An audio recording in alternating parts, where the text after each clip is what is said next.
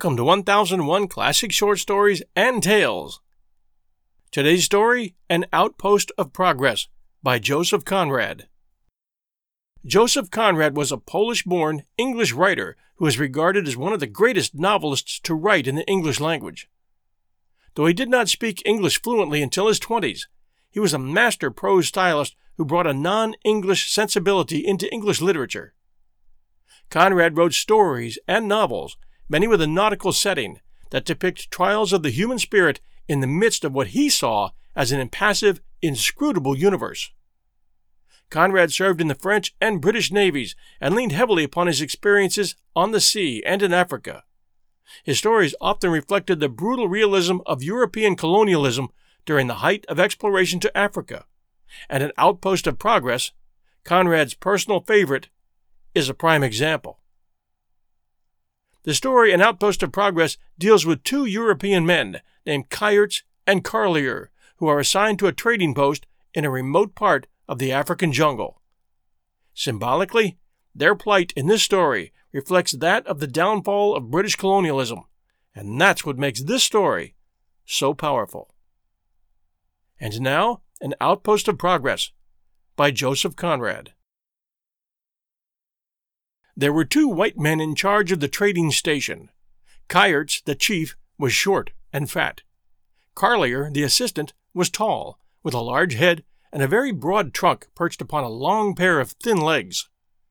The third man on the staff was a Sierra Leone native, who maintained that his name was Henry Price. However, for some reason or other, the natives down the river had given him the name of Makola, and it stuck to him through all his wanderings about the country. He spoke English and French with a warbling accent, wrote a beautiful hand, understood bookkeeping, and cherished in his innermost heart the worship of evil spirits. His wife was from Luanda, very large and very noisy. Three children rolled about in sunshine before the door of his low, shed like dwelling. Makola, taciturn and impenetrable, despised the two white men. He had charge of a small clay storehouse with a dried grass roof, and pretended to keep a correct account of beads, cotton cloth, red kerchiefs, brass wire, and other trade goods it contained. Besides the storehouse and Makola's hut, there was only one large building in the cleared ground of the station. It was built neatly of reeds, with a veranda on all the four sides. There were three rooms in it. The one in the middle was the living room, and had two rough tables and a few stools in it. The other two were the bedrooms for the white men. Each had a bedstead and a mosquito net for all furniture. The plank floor was littered with the belongings of the white men open, half empty boxes, torn wearing apparel, old boots, all the things dirty, and all the things broken, that accumulate mysteriously round untidy men. There was also another dwelling place some distance away from the buildings. Under a tall cross much out of the perpendicular, slept the man who had seen the beginning of all this, who had planned and had watched the construction of this outpost of progress. He had been, at home, an unsuccessful painter who, weary of pursuing fame on an empty stomach, had gone out there through high protections. He had been the first chief of that station. Makola had watched the energetic artist die of fever in the just finished house with his usual kind of I told you so, indifference. Then, for a time, he dwelt alone with his family, his account books, and the evil spirit that rules the lands under the equator. He got on very well with his God. Perhaps he had propitiated him by a promise of more white men to play with by and by. At any rate, the director of the great trading company, coming up in a steamer that resembled an enormous sardine box with a flat roofed shed erected on it, found the station in good order, and Makola, as usual, quietly diligent. The director had the cross put up over the first agent's grave and appointed Kayerts to the post. Carlier was told off as second in charge. The director was a man ruthless and efficient, who at times, but very imperceptibly, indulged in grim humor. He made a speech to Kayerts and Carlier, pointed out to them the promising aspect of their station, the nearest trading post was about 300 miles away. It was an exceptional opportunity for them to distinguish themselves and earn percentages on the trade. This appointment was a favor done to beginners. Kayerts was moved almost to tears by his director's kindness. He would, he said, by doing his best, try to justify the flattering confidence, etc., etc. Kayerts had been in the administration of the telegraphs and knew how to express himself correctly. Carlier, an ex non commissioned officer of cavalry in an army guaranteed from harm by several European powers, was less impressed. If there were commissions to get, so much the better. And, trailing a sulky glance over the river, the forest, the impenetrable bush that seemed to cut the station off from the rest of the world, he muttered between his teeth, We shall see, very soon. Next day, some bales of cotton goods and a few cases of provisions having been thrown on shore, the sardine box steamer went off, not to return for another six months. On the deck, the director touched his cap to the two agents, who stood on the bank waving their hats, and, turning to an old servant of the company on his passage to headquarters, said, Look at those two imbeciles! They must be mad at home to send me such specimens. I told those fellows to plant a vegetable garden, build new storehouses and fences, and construct a landing stage. I'll bet nothing will be done. They won't know how to begin. I always thought the station on this river useless, and they just fit the station perfectly. They will form themselves there, said the old stager with a quiet smile. At any rate, I'm rid of them for six months, retorted the director. The two men watched the steamer round the bend, then, ascending arm in arm the slope of the bank, returned to the station. They had been in this vast and dark country only a very short time, and as yet always in the midst of other white men, under the eye and guidance of their superiors. And now, dull as they were to the subtle influences of surroundings, they felt themselves very much alone, when suddenly left unassisted to face the wilderness. A wilderness rendered more strange, more incomprehensible by the mysterious glimpses of the vigorous life it contained. They were two perfectly insignificant and incapable individuals whose existence is only rendered possible through the high organization of civilized crowds. Few men realize that their life, the very essence of their character, their capabilities, and their audacities, are only the expression of their belief in the safety of their surroundings. The courage, the composure, the confidence, the emotions and principles, every great and every insignificant thought belongs not to the individual, but to the crowd to the crowd that believes blindly in the irresistible force of its institutions and of its morals, in the power of its police and of its opinion. But the contact with pure, unmitigated savagery, with primitive nature and primitive man, brings sudden and profound trouble into the heart. To the sentiment of being alone of one's kind, to the clear perception of the loneliness of one's thoughts, of one's sensations, to the negation of the habitual, which is safe, there is added the affirmation of the unusual, which is dangerous, a suggestion of things vague, uncontrollable, and repulsive, whose discomposing intrusion excites the imagination and tries the civilized nerves of the foolish and the wise alike. Kayerts and Carlier walked arm in arm, drawing close to one another as children do in the dark, and they had the same, not altogether unpleasant sense of danger which one half suspects to be imaginary. They chatted persistently in familiar tones. Our station is prettily situated, said one. The other assented with enthusiasm, enlarging volubly on the beauties of the situation. Then they passed near the grave. Poor devil, said Kayerts. He died of fever, didn't he? muttered Carlier, stopping short. Why, reported Kayerts with indignation, I've been told that the fellow exposed himself recklessly to the sun. The climate here, everybody says, is not at all worse than at home, as long as you keep out of the sun. Do you hear that, Carlier? I am chief here, and my orders are that you should not expose yourself to the sun. He assumed his superiority jocularly, but his meaning was serious. The idea that he would, perhaps, have to bury Carlier and remain alone gave him an inward shiver. He felt suddenly that this Carlier was more precious to him here, in the center of Africa, than a brother could be anywhere else. Carlier, entering into the spirit of the thing, made a military salute and answered in a brisk tone. Your orders shall be attended to, Chief.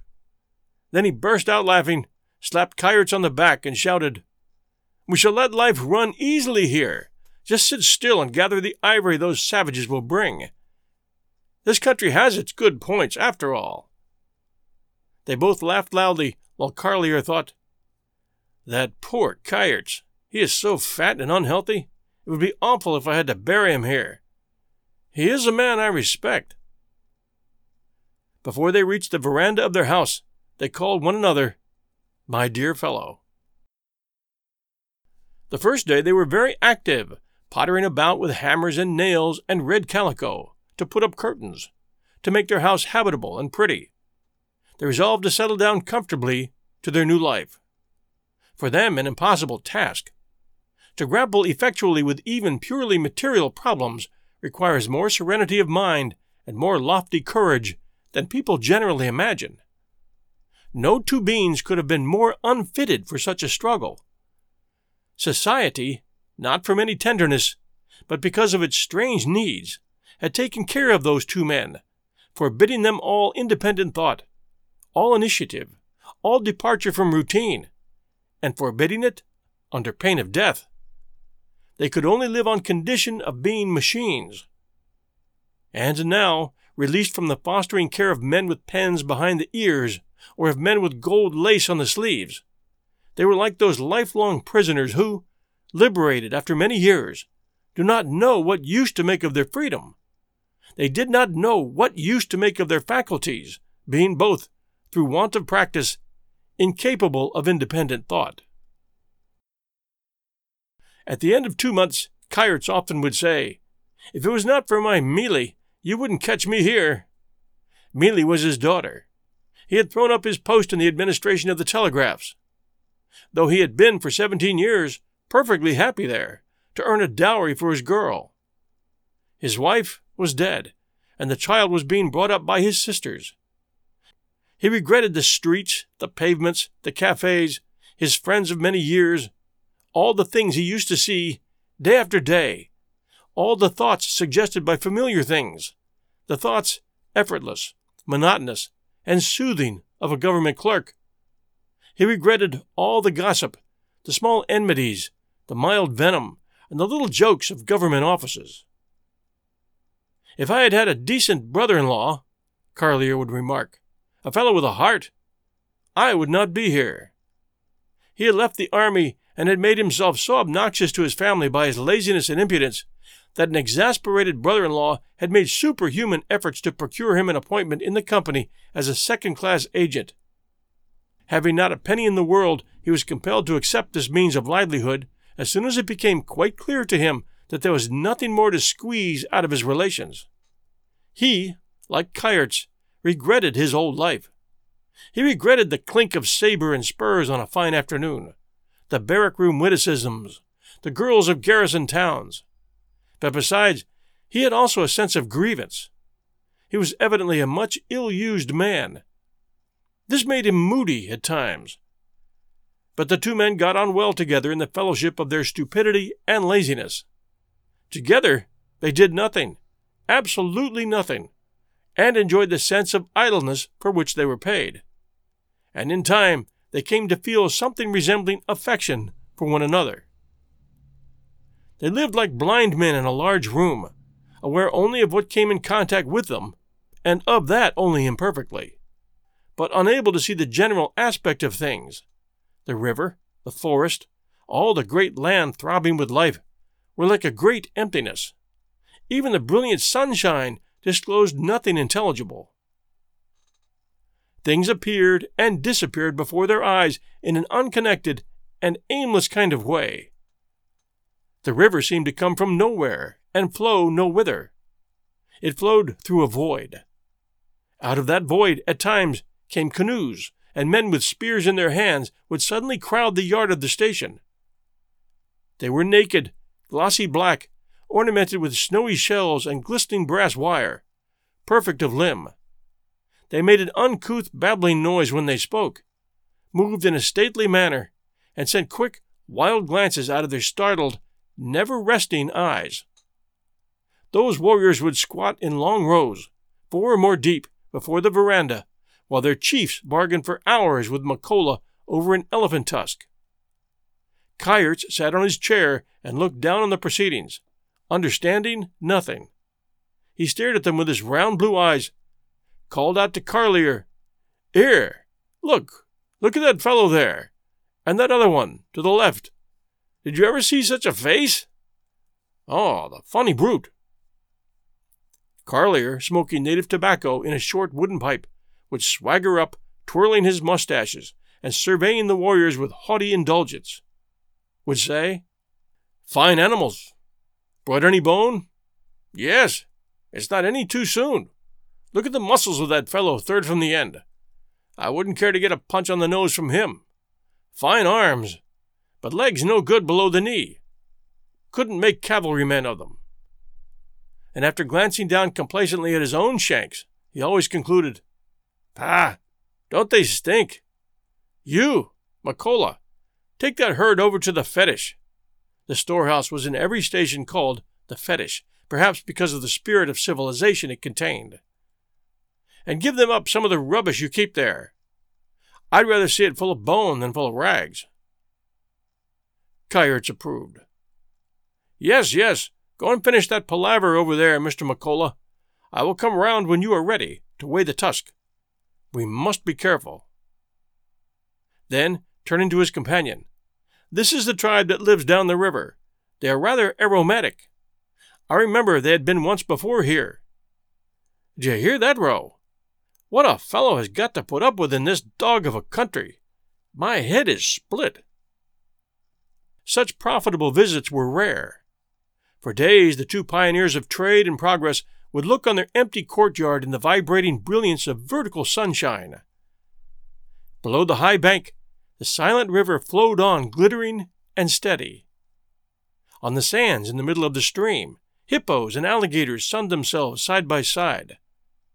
And stretching away in all directions, surrounding the insignificant cleared spot of the trading post, immense forests, hiding fateful complications of fantastic life, lay in the eloquent silence of mute greatness. The two men understood nothing, cared for nothing but for the passage of days that separated them from the steamer's return. Their predecessor had left some torn books. They took up these wrecks of novels, and, as they had never read anything of the kind before, they were surprised and amused. Then, during long days, there were interminable and silly discussions about plots and personages. In the center of Africa, they made acquaintance of Richelieu and of D'Artagnan, of Hawkeye and of Father Goriot, and of many other people. All these imaginary personages became subjects for gossip as if they'd been living friends. They discounted their virtues, suspected their motives, decried their successes, were scandalized at their duplicity, or were doubtful about their courage. The accounts of crimes filled them with indignation, while tender or pathetic passages moved them deeply. Carlier cleared his throat and said in a soldierly voice, What nonsense! Kayerts, his round eyes suffused with tears, his fat cheeks quivering, rubbed his bald head and declared, This is a splendid book.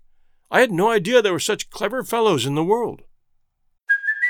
Hey, it's Kaley Cuoco for Priceline. Ready to go to your happy place for a happy price? Well, why didn't you say so? Just download the Priceline app right now and save up to 60% on hotels. So, whether it's Cousin Kevin's Kazoo concert in Kansas City, go Kevin, or Becky's Bachelorette Bash in Bermuda, you never have to miss a trip ever again. So, download the Priceline app today. Your savings are waiting. Go to your happy place for a happy price. Go to your happy price, Priceline. They also found some old copies of a home paper. That print discussed what it was pleased to call our colonial expansion in high flown language. It spoke much of the rights and duties of civilization, of the sacredness of the civilizing work, and extolled the merits of those who went about bringing light and faith and commerce to the dark places of the earth. Carlier and Kayerts read, wondered, and began to think better of themselves. Carlier said one evening, waving his hand about, In a hundred years, there will be perhaps a town here, quays and warehouses and barracks and and billiard rooms. Civilization, my boy, and virtue and all. And then chaps will read that two good fellows, Kayerts and Carlier, were the first civilized men to live in this very spot. Kayerts nodded.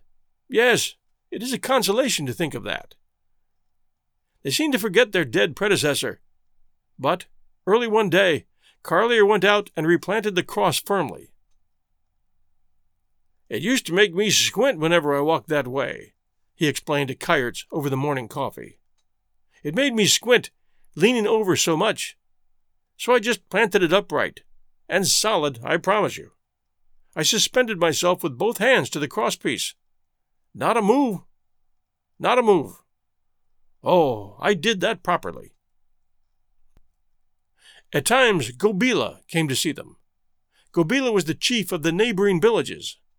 He was a gray headed savage, thin and black, with a white cloth round his loins, and a mangy panther skin hanging over his back. He came up with long strides of his skeleton legs, swinging a staff as tall as himself, and entering the common room of the station, would squat on his heels to the left of the door. There he sat, watching Kayerts, and now and then making a speech which the other did not understand. Kayerts, without interrupting his occupation, would from time to time say in a friendly manner, How goes it, you old image? And they would smile at one another. The two whites had a liking for that old and incomprehensible creature, and called him Father Gobila. Gobila's manner was paternal, and he seemed really to love all white men. They all appeared to him very young, indistinguishably alike, except for stature, and he knew that they were all brothers, and also immortal.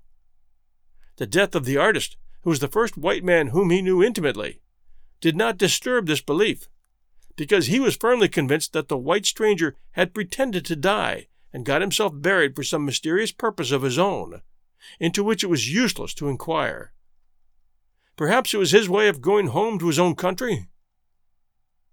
At any rate, these were his brothers, and he transferred his absurd affection to them. They returned it in a way. Carlier slapped him on the back and recklessly struck off matches for his amusement. Kayerts was always ready to let him have a sniff at the ammonia bottle. In short, they behaved just like that other white creature that had hidden itself in a hole in the ground. Gobila considered them attentively. Perhaps they were the same being with the other, or one of them was. He couldn't decide. Clear up that mystery. But he remained always very friendly in consequence of that friendship. The women of Gobila's village walked in single file through the reedy grass, bringing every morning to the station fowls and sweet potatoes and palm wine, and sometimes a goat. The company never provisions the stations fully, and the agents required those local supplies to live. They had them to the goodwill of Gobila, and lived well. Now and then one of them had a bout of fever, and the other nursed him with gentle devotion. They did not think much of it. It left them weaker, and their appearance changed for the worse. Carlier was hollow eyed and irritable, Kayerts showed a drawn, flabby face above the rotundity of his stomach, which gave him a weird aspect. But being constantly together, they did not notice the change that took place gradually in their appearance, and also in their dispositions. Five months passed in that way. Then, one morning, as Kayerts and Carlier, lounging in their chairs under the veranda, talked about the approaching visit of the steamer, a knot of armed men came out of the forest and advanced toward the station. They were strangers to that part of the country. They were tall, slight, draped classically from neck to heel in blue fringed cloths, and carried percussion muskets over their bare right shoulders. Makola showed signs of excitement and ran out of the storehouse, where he spent all his days, to meet these visitors. They came into the courtyard and looked about them with steady, scornful glances. Their leader, a powerful and determined looking black with bloodshot eyes, stood in front of the veranda and made a long speech. He gesticulated much and ceased very suddenly. There was something in his intonation, in the sounds of the long sentences he used, that startled the two whites. It was like a reminiscence of something not exactly familiar, and yet resembling the speech of civilized men. It sounded like one of those impossible languages which sometimes we hear in our dreams. What lingo is that? said the amazed Carlier. In the first moment, I fancied the fellow was going to speak French. Anyway, it is a different kind of gibberish to what we've ever heard. Yes, replied Kayerts. Hey, Makola. What does he say? Where do they come from? Who are they? But Makola, who seemed to be standing on hot bricks, answered hurriedly, I don't know. They come from very far. Perhaps Mrs. Price will understand. They are, perhaps, bad men. The leader, after waiting for a while, said something sharply to Makola, who shook his head. Then the man, after looking round, noticed Makola's hut and walked over there. The next moment, Mrs. Makola was heard speaking with great volubility. The other strangers, they were six in all, strolled about with an air of ease, put their heads through the door of the storeroom, congregated round the grave, pointed understandingly at the cross, and generally made themselves at home. I don't like these chaps, and I say, Kayerts, they must be from the coast. They've got firearms, observed the sagacious Carlier. Kayerts also did not like those chaps. They both, for the first time, became aware that they lived in conditions where the unusual may be dangerous and that there was no power on earth outside of themselves to stand between them and the unusual. They became uneasy, went in and loaded their revolvers. Kayert said, We must order Makola to tell them to go away before dark. The strangers left in the afternoon after eating a meal prepared for them by Mrs. Makola. The immense woman was excited and talked much with the visitors. She rattled away shrilly, pointing here and there at the forest and at the river. Makola sat apart and watched. At times he got up and whispered to his wife. He accompanied the strangers across the ravine at the back of the station ground and returned slowly, looking very thoughtful. When questioned by the white men, he was very strange, seemed not to understand, seemed to have forgotten French, seemed to have forgotten how to speak altogether. Kayerts and Carlier agreed that he had had too much palm wine. There was some talk about keeping a watch in turn, but in the evening everything seemed so quiet and peaceful that they retired as usual. All night they were disturbed by a lot of drumming in the villages. A deep, rapid roll nearby would be followed by another far off. Then all ceased. Soon short appeals would rattle out here and there, then all mingle together, increase, become vigorous and sustained, would spread out over the forest, roll through the night, unbroken and ceaseless, near and far, as if the whole land had been one immense drum booming out steadily an appeal to heaven. And through the deep and tremendous noise, sudden yells that resembled snatches of songs from a madhouse darted shrill and high in discordant jets of sound which seemed to rush far above the earth and drive all peace from under the stars. Carlier and Kayert slept badly. They both thought they had heard shots fired during the night, but they could not agree as to the direction. In the morning, Makola was gone somewhere. He returned about noon with one of yesterday's strangers, and eluded all Kayert's attempts to close with him. He had become deaf, apparently. Kayerts wondered. Carlier, who had been fishing off the bank, came back and remarked while he showed his catch. The natives seem to be in a deuce of a stir. I wonder what's up. I saw about fifteen canoes cross the river during the two hours I was there fishing. Kayerts, worried, said, Isn't this Makola very queer today? Carlier advised, Keep all our men together in case of some trouble. Part 2 There were ten station men who had been left by the director. Those fellows, having engaged themselves to the company for six months without having any idea of a month in particular, and only a very faint notion of time in general, had been serving the cause of progress for upwards of two years.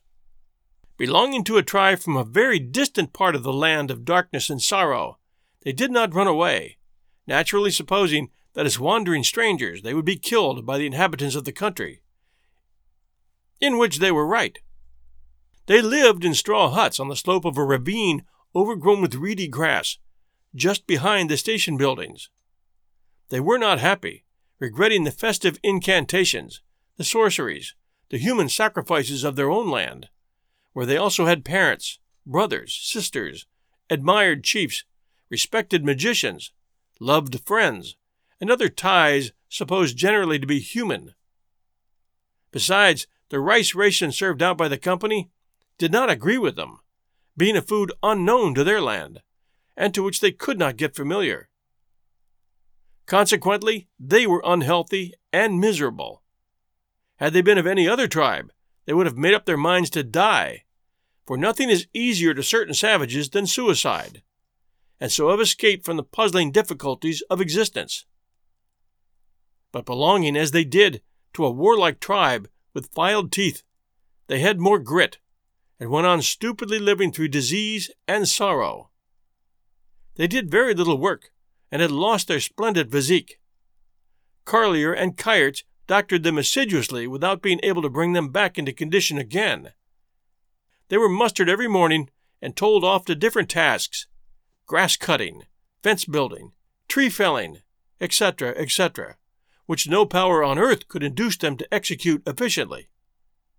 The two whites had practically very little control over them. In the afternoon, Makola came over to the big house and found Kayerts watching three heavy columns of smoke rising above the forest. What is that? asked Kayerts. Some villages burn, answered Makola, who seemed to have regained his wits. Then he said abruptly, We have got very little ivory. Bad six months trading. Do you like get a little more ivory? Yes, said Kayerts eagerly. He thought of percentages which were low. Those men who came yesterday are traders from Luanda who have got more ivory than they can carry home. Shall I buy? I know their camp. Certainly, said Kayerts. What are those traders? Bad fellows, said Makola indifferently. They fight with people and catch women and children. They are bad men and got guns. There is a great disturbance in the country. Do you want ivory? Yes, said Kayerts. Makola said nothing for a while. Then, Those workmen of ours are no good at all, he muttered, looking round. Station in very bad order, sir. Director will growl. Better get a fine lot of ivory. Then he say nothing. I can't help it. The men won't work, said Kayerts. When will you get that ivory? Very soon, said Makola. Perhaps tonight. You leave it to me. And keep indoors, sir. I think you'd better give some palm wine to our men to make a dance this evening. Enjoy themselves. Work better tomorrow. There's plenty palm wine. Going a little sour. Kayerts said yes, and Makola, with his own hands, carried big calabashes to the door of his hut. They stood there till the evening, and Mrs. Makola looked into every one. The men got them at sunset. When Kayerts and Carlier retired, a big bonfire was flaring before the men's huts. They could hear their shouts and drumming. Some men from Gobila's village had joined the station hands, and the entertainment was a great success. In the middle of the night, Carlier, waking suddenly, heard a man shout loudly. Then a shot was fired. Only one. Carlier ran out and met Kayerts on the veranda. They were both startled. As they went across the yard to call Makola, they saw shadows moving in the night. One of them cried, Don't shoot! It's me! Price!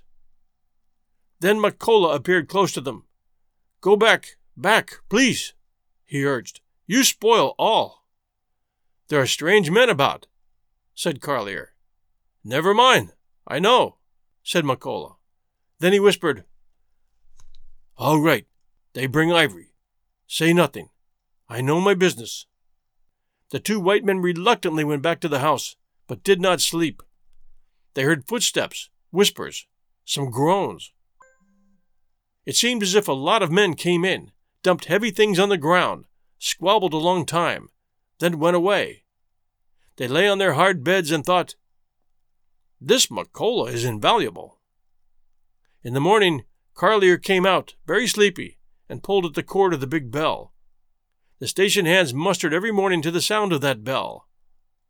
That morning, nobody came. Kayerts turned out also, yawning. Across the yard they saw Makola come out of his hut, a tin basin of soapy water in his hand. Makola was very neat in his person. He threw the soap suds skilfully over a wretched little cur he had, then turning his face to the agent's house, he shouted from the distance, All the men gone last night. They heard him plainly, but in their surprise they both yelled out together, What? Then they stared at one another. We're in a proper fix now, growled Carlier. It's incredible, muttered Kayerts. I will go to the huts and see, said Carlier, striding off. Makola, coming up, found Kayerts standing alone. I can hardly believe it, said Kayerts tearfully. They went with the coast people, said Makola after a moment of hesitation. What do I care with whom they went? The ungrateful brutes! exclaimed the other. Then, with sudden suspicion, and looking hard at Makola, he added, What do you know about it? Makola moved his shoulders, looking down on the ground. What do I know? I think only. Will you come and look at the ivory I've got there? It's a fine lot. You never saw such. He moved towards the store. Kayerts followed him mechanically, thinking about the incredible desertion of the men. On the ground before the door of the fetish lay six splendid tusks. What did you give for it? asked Kayerts, after surveying the lot with satisfaction. No regular trade, said Makola. They brought the ivory and gave it to me. I told them to take what they most wanted in the station. It is a beautiful lot. No station can show such tusks. Those traders wanted carriers badly, and our men were no good here. No trade, no entry in books. All correct. Kayerts nearly burst with indignation. Why, he shouted, I believe you sold our men for these tusks. Makola stood impassive and silent. I, I, I, stuttered Kayerts. You fiend! he yelled out. I did the best for you and the company, said Makola imperturbably. Why you shout so much? Look at this tusk. I will report you. I won't look at the tusk. I forbid you to touch them. I order you to throw them into the river. You! You! You very red, Mr. Kayerts. If you are so irritable in the sun, you will get fever and die, like the first chief, pronounced Makola impressively. They stood still, contemplating one another with intense eyes, as if they'd been looking with effort across immense distances. Kayerts shivered. Makola had meant no more than he said, but his words seemed to Kayerts full of ominous menace. He turned sharply and went away to the house. Makola retired into the bosom of his family, and the tusks, left lying before the store, looked very large and valuable in the sunshine. Carlier came back on the veranda. They're all gone, eh? asked Kayerts from the far end of the common room in a muffled voice. You didn't find anybody? Oh, yes, said Carlier. I found one of Gobila's people lying dead before the huts. shot through the body. We heard that shot last night. Kayerts came out quickly. He found his companion staring grimly over the yard at the tusks, away by the store. They both sat in silence for a while. Then Kayerts related his conversation with Makola. Carlier said nothing. At the midday meal, they ate very little. They hardly exchanged a word that day. A great silence seemed to lie heavily over the station and press on their lips. Makola did not open the store. He spent the day playing with his children. He lay full length on a mat outside his door, and the youngsters sat on his chest and clambered all over him. It was a touching picture. Mrs. Makola was busy cooking all day, as usual. The white men made a somewhat better meal in the evening. Afterwards, Carlier, smoking his pipe, strolled over to the store. He stood for a long time over the tusks, touched one or two with his foot, even tried to lift the largest one by its small end. He came back to his chief, who had not stirred from the veranda, threw himself in the chair, and said, I can see it. They were pounced upon while they slept heavily after drinking all that palm wine. You've allowed Makola to give them. A put up job, see? The worst is, some of Gobila's people were there and got carried off too, no doubt. The least drunk woke up and got shot for his sobriety. This is a funny country. What will you do now? We can't touch it, of course, said Kayerts. Of course not, assented Carlier. Slavery is an awful thing, stammered out Kayerts in an unsteady voice. Frightful, the sufferings, grunted Carlier with conviction. They believed their words. Everybody shows a respectful deference to certain sounds that he and his fellows can make. But about feelings, people really know nothing. We talk with indignation or enthusiasm. We talk about oppression, cruelty, crime, devotion, self sacrifice, virtue, and we know nothing real beyond the words. Nobody knows what suffering or sacrifice mean, except, perhaps, the victims of the mysterious purpose of these illusions. Next morning they saw Makola very busy setting up in the yard the big scales used for weighing ivory. By and by, Carlier said, What's that filthy scoundrel up to? And lounged out into the yard. Kayerts followed. They stood watching. Makola took no notice. When the balance was swung true, he tried to lift a tusk into the scale. It was too heavy. He looked up helplessly without a word, and for a minute they stood round that balance as mute and still as three statues. Suddenly Carlier said, Catch hold of the other end, Makola. You beast! And together they swung the tusk up. Kayerts trembled in every limb. He muttered, I say, oh, I say, and putting his hand in his pocket, found there a dirty bit of paper and the stump of a pencil. He turned his back on the others, as if about to do something tricky, and noted stealthily the weights which Carlier shouted out to him with unnecessary loudness. When all was over, Makola whispered to himself, the sun's very strong here for the tusks. Carlier said to Kayerts in a careless tone, I say, Chief, I might just as well give him a lift with this lot into the store. As they were going back to the house, Kayerts observed with a sigh, It had to be done. And Carlier said, It's deplorable, but the men being company's men, the ivory is company's ivory. We must look after it. I will report to the director, of course, said Kayerts. Of course. Let him decide, approved Carlier. At midday they made a hearty meal. Kayerts sighed from time to time. Whenever they mentioned Makola's name, they always added to it an opprobrious epithet. It eased their conscience. Makola gave himself a half holiday and bathed his children in the river. No one from Gobila's villages came near the station that day. No one came the next day, and the next, nor for a whole week. Gobila's people might have been dead or buried for any sign of life they gave. But they were only mourning for those they had lost by the witchcraft of white men, who had brought wicked people into their country. The wicked people were gone, but fear remained. Fear always remains. A man may destroy everything within himself love and hate and belief and even doubt. But as long as he clings to life, he cannot destroy fear.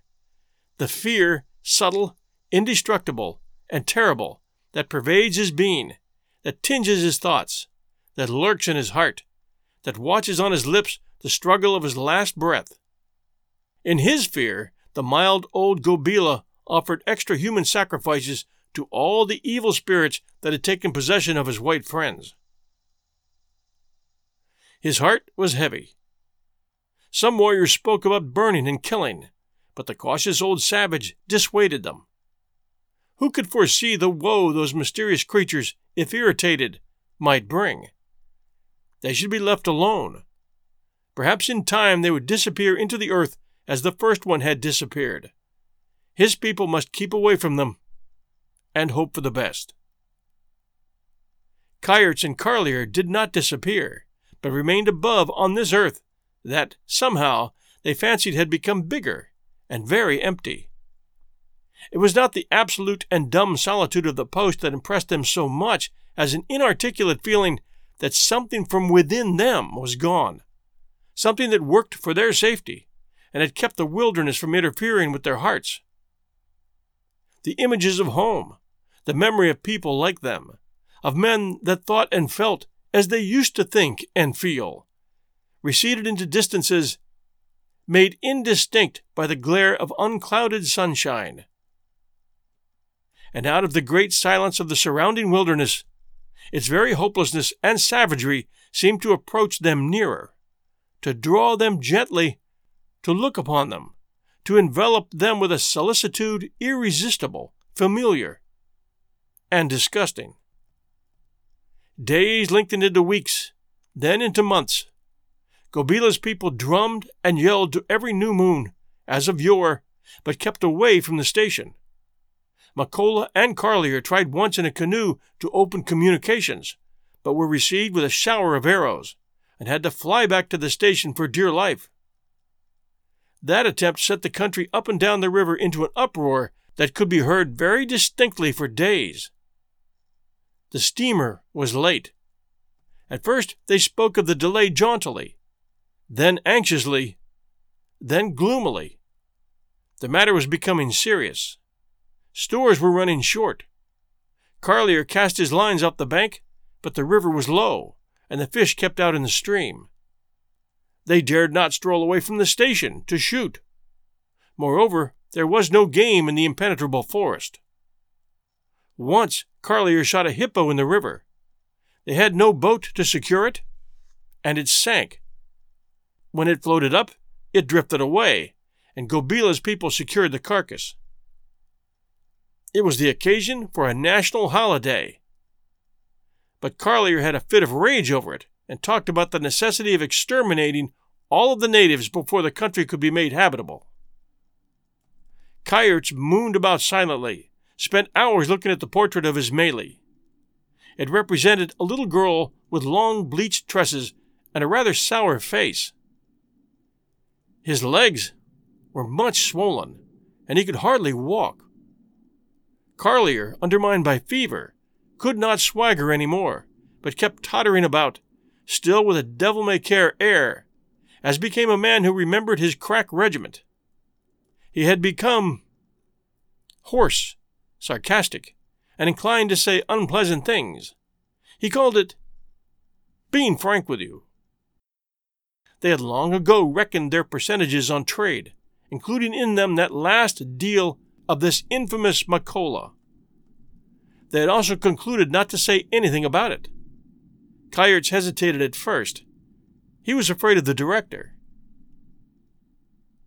He has seen worse things done on the quiet, maintained Carlier, with a hoarse laugh. Trust him. He won't thank you if you blab. He is no better than you or me. Who will talk if we hold our tongues? There's nobody here. That was the root of the trouble. There was nobody there, and being left there alone with their weakness, they became daily more like a pair of accomplices than a couple of devoted friends. They had heard nothing from home for eight months. Every evening they said, Tomorrow we shall see the steamer. But one of the company steamers had been wrecked, and the director was busy with the other, relieving very distant and important stations on the main river. He thought that the useless station and the useless men could wait. Meantime, Kayerts and Carlier lived on rice boiled without salt, and cursed the company, all of Africa, and the day they were born. One must have lived on such diet to discover what ghastly trouble the necessity of swallowing one's food may become. There was literally nothing else in the station but rice and coffee. They drank the coffee without sugar. The last fifteen lumps Kayerts had solemnly locked away in his box, together with a half bottle of cognac, in case of sickness, he explained. Carlier approved. When one is sick, he said, any little extra like that is cheering. They waited. Rank grass began to sprout out over the courtyard. The bell never rang now. Days passed, silent, exasperating, and slow. When the two men spoke, they snarled, and their silences were bitter, as if tinged by the bitterness of their thoughts. One day after a lunch of boiled rice, Carlier put down his cup untasted and said, Hang it all! Let's have a decent cup of coffee for once. Bring out that sugar, Kayerts. For the sick, muttered Kayerts, without looking up. For the sick, mocked Carlier. Bosh! Well, I am sick. You are no more sick than I am, and I go without, said Kayerts in a peaceful tone. Come, out with that sugar, you stingy old slave dealer. Kayerts looked up quickly. Carlier was smiling with marked insolence, and suddenly it seemed to Kayerts that he'd never seen that man before. Who was he? He knew nothing about him. What was he capable of? There was a surprising flash of violent emotion within him, as if in the presence of something undreamt of, dangerous, and final. But he managed to pronounce with a composure, That joke is in very bad taste. Don't repeat it. Joke? said Carlier, hitching himself forward on his seat. I am hungry. I am sick. I don't joke. I hate hypocrites. You are a hypocrite. You are a slave dealer. I am a slave dealer. There's nothing but slave dealers in this cursed country. I mean to have sugar in my coffee today. I forbid you to speak to me in that way, said Kayerts with a fair show of resolution. You what? shouted Carlier, jumping up. Kayerts stood up also. I am your chief, he began, trying to master the shakiness of his voice. What? yelled the other. Who's chief? There's no chief here. There's nothing here. There's nothing but you and I. Fetch the sugar, you pot bellied ass! Hold your tongue. Go out of this room, screamed Kayerts. I dismiss you, you scoundrel. Carlier swung a stool. All at once he looked dangerously in earnest. You flabby, good for nothing civilian! Take that! he howled. Kayerts dropped under the table, and the stool struck the glass inner wall of the room. Then, as Carlier was trying to upset the table, Kayerts, in desperation, made a blind rush, head low, like a cornered pig would do, and overturning his friend, bolted along the veranda and into his room. He locked the door, snatched his revolver, and stood, panting. In less than a minute, Carlier was kicking at the door furiously, howling. If you don't bring out that sugar, I will shoot you on sight, like a dog. Now then, one, two, three. You won't? I will show you who's the master. Kayerts thought the door would fall in and scrambled through the square hole that served for a window in his room. There was then the whole breadth of the house between them.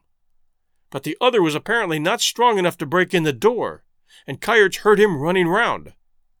Then he also began to run laboriously on his swollen legs. He ran as quickly as he could, grasping the revolver, and unable yet to understand what was happening to him. He saw in succession Makola's house, the store, the river, the ravine, and the low bushes, and he saw all those things again as he ran for the second time round the house. Then again they flashed past him. That morning he couldn't have walked a yard without a groan, but now he ran. He ran fast enough to keep out of sight of the other man. Then, weak and desperate, he thought, Before I finish the next round, I shall die. He heard the other man stumble heavily, then stop. Kayerts stopped also. He had the back and Carlier the front of the house, as before. He heard him drop into a chair, cursing, and suddenly his own legs gave way, and he slid down into a sitting posture with his back to the wall.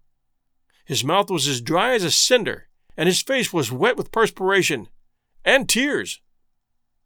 What was it all about? He thought it must be a horrible illusion. He thought he was dreaming. He thought he was going mad. After a while, he collected his senses. What did they quarrel about? That sugar? How absurd! He would give it to him. He didn't want it himself. And he began scrambling to his feet with a sudden feeling of security. But before he had fairly stood upright, a common sense reflection occurred to him and drove him back into despair. He thought, If I give way now to that brute of a soldier, he will begin this horror again tomorrow, and the day after, every day. Raise other pretensions, trample on me, torture me, make me a slave. I will be lost. The steamer may not come for days. It might never come. He shook so that he had to sit down on the floor again. He shivered forlornly. He felt he could not, would not move any more. He was completely distracted by the sudden perception that the position was without issue, that death and life had in a moment become equally difficult and terrible. All at once he heard the other push his chair back, and he leaped to his feet with extreme facility. He listened and got confused. Must run again. Right or left? He heard footsteps. He darted to the left, grasping his revolver, and at the very same instant, as it seemed to him, they came into violent collision. Both shouted with surprise. A loud explosion took place between them, a roar of red fire, thick smoke, and Kayerts, deafened and blinded, rushed back, thinking, I am hit. It's all over. He expected the other to come round, to gloat over his agony. He caught hold of an upright of the roof. All over! Then he heard a crashing fall on the other side of the house, as if somebody had tumbled headlong over a chair. Then silence. Nothing more happened. He did not die. Only his shoulder felt as if it had been badly wrenched, and he had lost his revolver. He was disarmed and helpless. He waited for his fate. The other man made no sound. It was a stratagem. He was stalking him now. Along what side? Perhaps he was taking aim this very second. After a few moments of an agony frightful and absurd, he decided to go and meet his doom. He was prepared for every surrender. He turned the corner, steadying himself with one hand on the wall, made a few paces, and nearly swooned. He had seen, on the floor, protruding past the other corner, a pair of turned up feet, a pair of white, naked feet in red slippers. He felt deadly sick and stood for a time in profound darkness. Then Makola appeared before him, saying quietly, Come along, Mr. Kayerts. He is dead. He burst into tears of gratitude, a loud, sobbing fit of crying. After a time, he found himself sitting in a chair and looking at Carlier, who lay stretched on his back. Makola was kneeling over the body. Is this your revolver? asked Makola, getting up. Yes, said Kayerts. Then he added very quickly, He ran after me to shoot me. You saw. Yes, I saw, said Makola. There is only one revolver. Where's his? I don't know, whispered Kayerts in a voice that had become suddenly very faint. I will go and look for it. said the other, gently. He made the round along the veranda, while Kayerts sat still and looked at the corpse.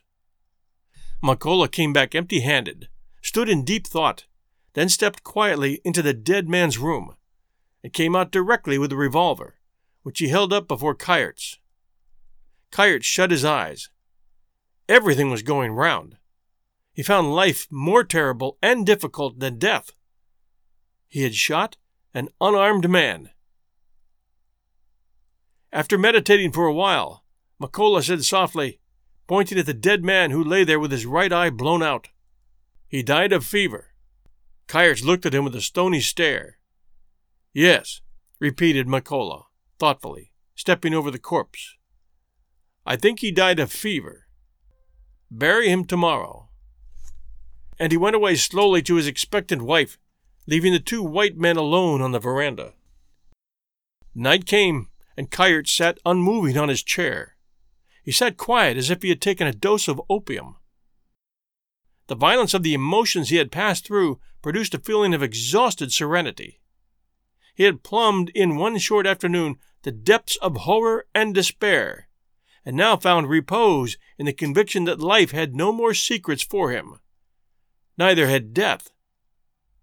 He sat by the corpse thinking, thinking very actively, thinking very new thoughts. He seemed to have broken loose from himself altogether. His old thoughts convictions, likes and dislikes, things he respected and things he abhorred, appeared in their true light at last, appeared contemptible and childish, false and ridiculous. He reveled in his new wisdom while he sat by the man he had killed. He argued with himself about all things under heaven with that kind of wrong headed lucidity which may be observed in some lunatics. Incidentally, he reflected that the fellow dead there had been a noxious beast anyway, that men died every day in thousands, perhaps in hundreds of thousands, who could tell?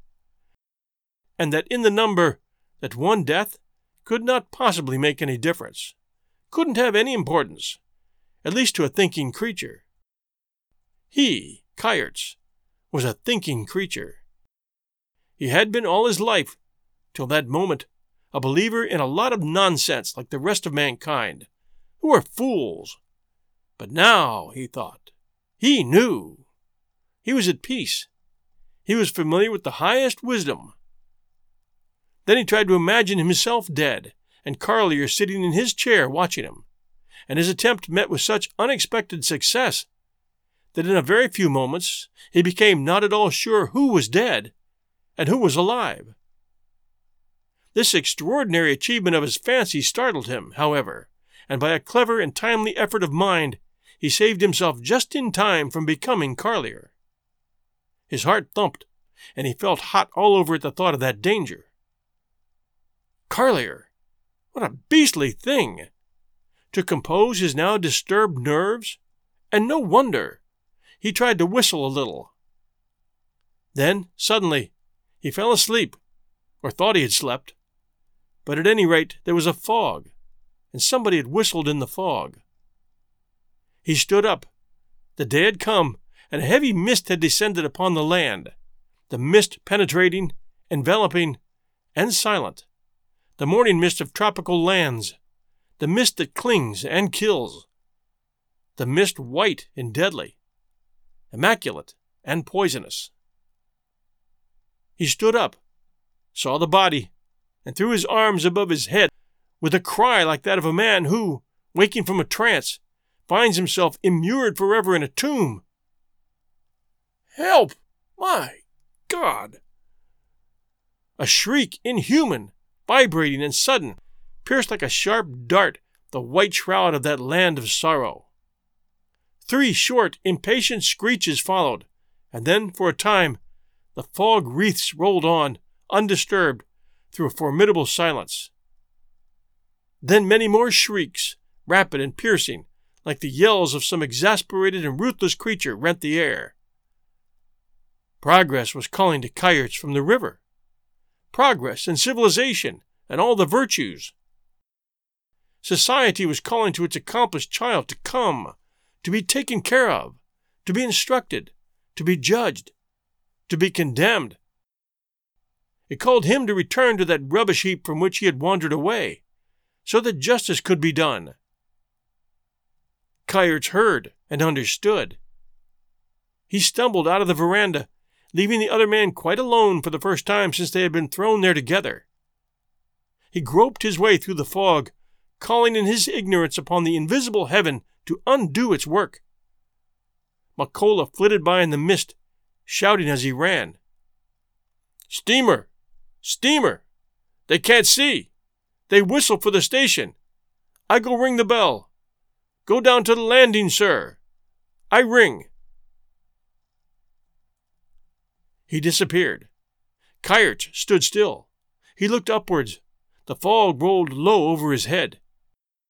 He looked round like a man who had lost his way, and he saw a dark smudge, a cross shaped stain upon the shifting purity of the mist. As he began to stumble towards it, the station bell rang in a tumultuous peal its answer to the impatient clamor of the steamer. The managing director of the great civilizing company, since we know that civilization follows trade, landed first and incontinently lost sight of the steamer. The fog down by the river was exceedingly dense.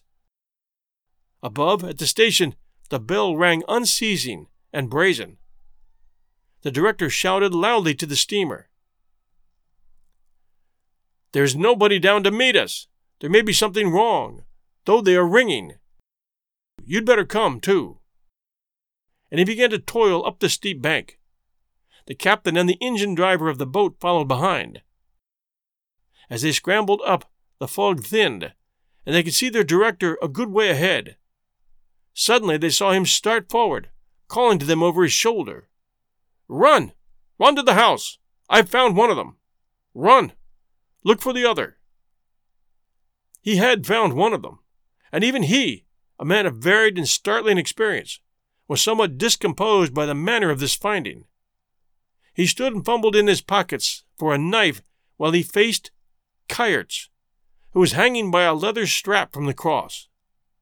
He had evidently climbed the grave, which was high and narrow, and after tying the end of the strap to the arm, had swung himself off. His toes were only a couple of inches above the ground, his arms hung stiffly down. He seemed to be standing rigidly at attention, but with one purple cheek playfully posed on the shoulder. And, irreverently, he was putting out a swollen tongue at his managing director. Thanks for joining us at 1001 Classic Short Stories and Tales.